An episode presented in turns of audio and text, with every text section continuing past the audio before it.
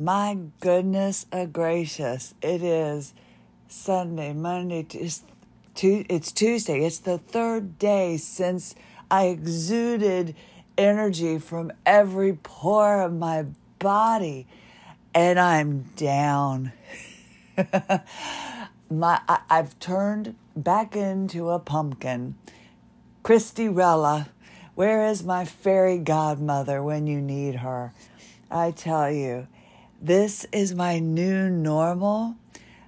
I don't want this to be like this, but I'm not in the massive pain. I have to learn how to manage my illness and learn how to pace myself. All words that I don't understand.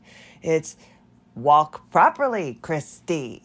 Posture, Christie. Make sure you, well, whatever, Christie. On top of not worrying about being overwhelmed, on top of, is the next doctor going to believe me?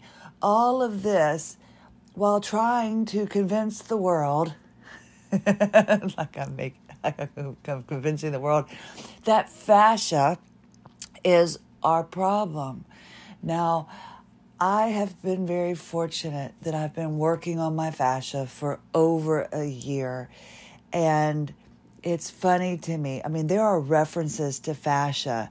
I mean, they can be found as early as 3000 BC in ancient Egypt. And, and I've told you before about the Japanese bathhouses and, and, and people working on your fascia.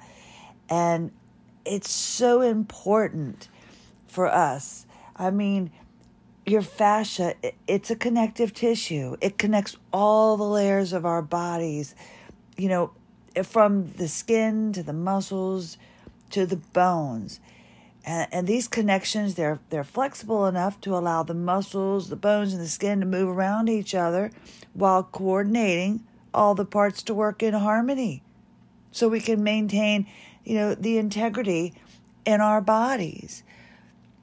Have you ever thought like like roll the skin on the back of your hand, like like kind of pull it up and and notice how flexible when you're moving it. It returns to its original shape. Now, as you get older, my fat granny told me about this. She she held her skin up, and this is what's making me think, wow, this has been in my family for a while because I remember. But fat granny lifted up the skin on the back of her hand, and we watched it slowly return to its original shape. So that's always been how I've tested myself to see if I'm getting old or not by checking the back of my hand. As ridiculous as it is, it's a, an easy example to see how your fascia is responsible for allowing your skin to move and or stop when it's not doing well. And that's something that you want to work on. That's why you want to work on your fascia. I'm not lying in bed because my fascia's adhesed and my muscles aren't moving.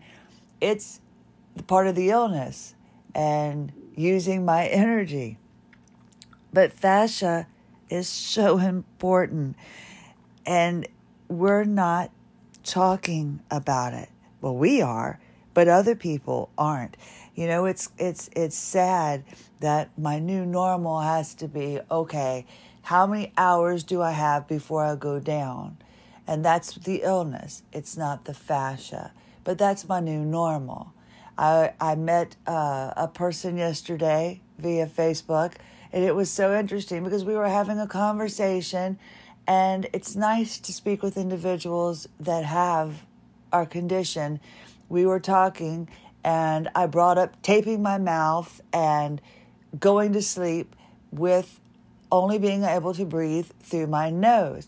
It, it might sound crazy, but we're reading this book called Breath. We happen to find out uh, that we were both reading the book at the same time, uh, Breath by James Nestor. And I was having problems breathing through my nose, and it was a fascia thing, by the way. And once it was fixed, I couldn't believe it so I had to tape my mouth. The husband was happy for a little while because I was quiet, but It's just something that you do and it's your new normal. If I had mentioned that to someone out in the world that didn't have this condition, it might be an odd thing to have a conversation about. But not so much with my new internet friend. No, she understood. And again, I reference the fact that fascia has been found as early as 3000 BC. It was been studied, but for some reason we quit studying it. Now, the focus has really changed over the last 20 to 30 years. Science is evolving, and I look forward to learning more from individuals when it comes to learning more about fascia. We need the scientific people, the doctors, the medical professionals to step in and start educating themselves on fascia because our our bodies, I mean, think of it as a fascial suit. Think about that. Our bodies contains fibers that change shape, size, and structure based on how they are used. And it's very important that we take care of our fascia. So, the new normal in conversation needs to be how's your fascia hanging? or something like that. That's what we need to do.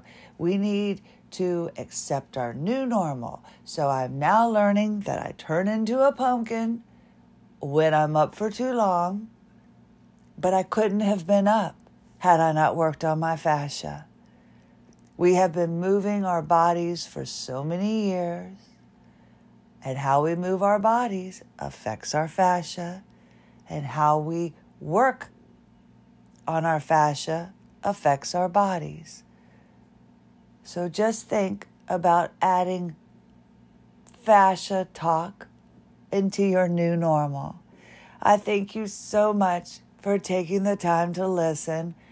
Man, I don't know how much longer I can take this pumpkin. I want to go back into Christirella so so I can feel I can feel on top of the world again. Thank you so much for tuning in and make fascia a part of your everyday conversation. Thanks for listening. Christie Lynn Hanchey on AWOL Zebra. Have a lovely day.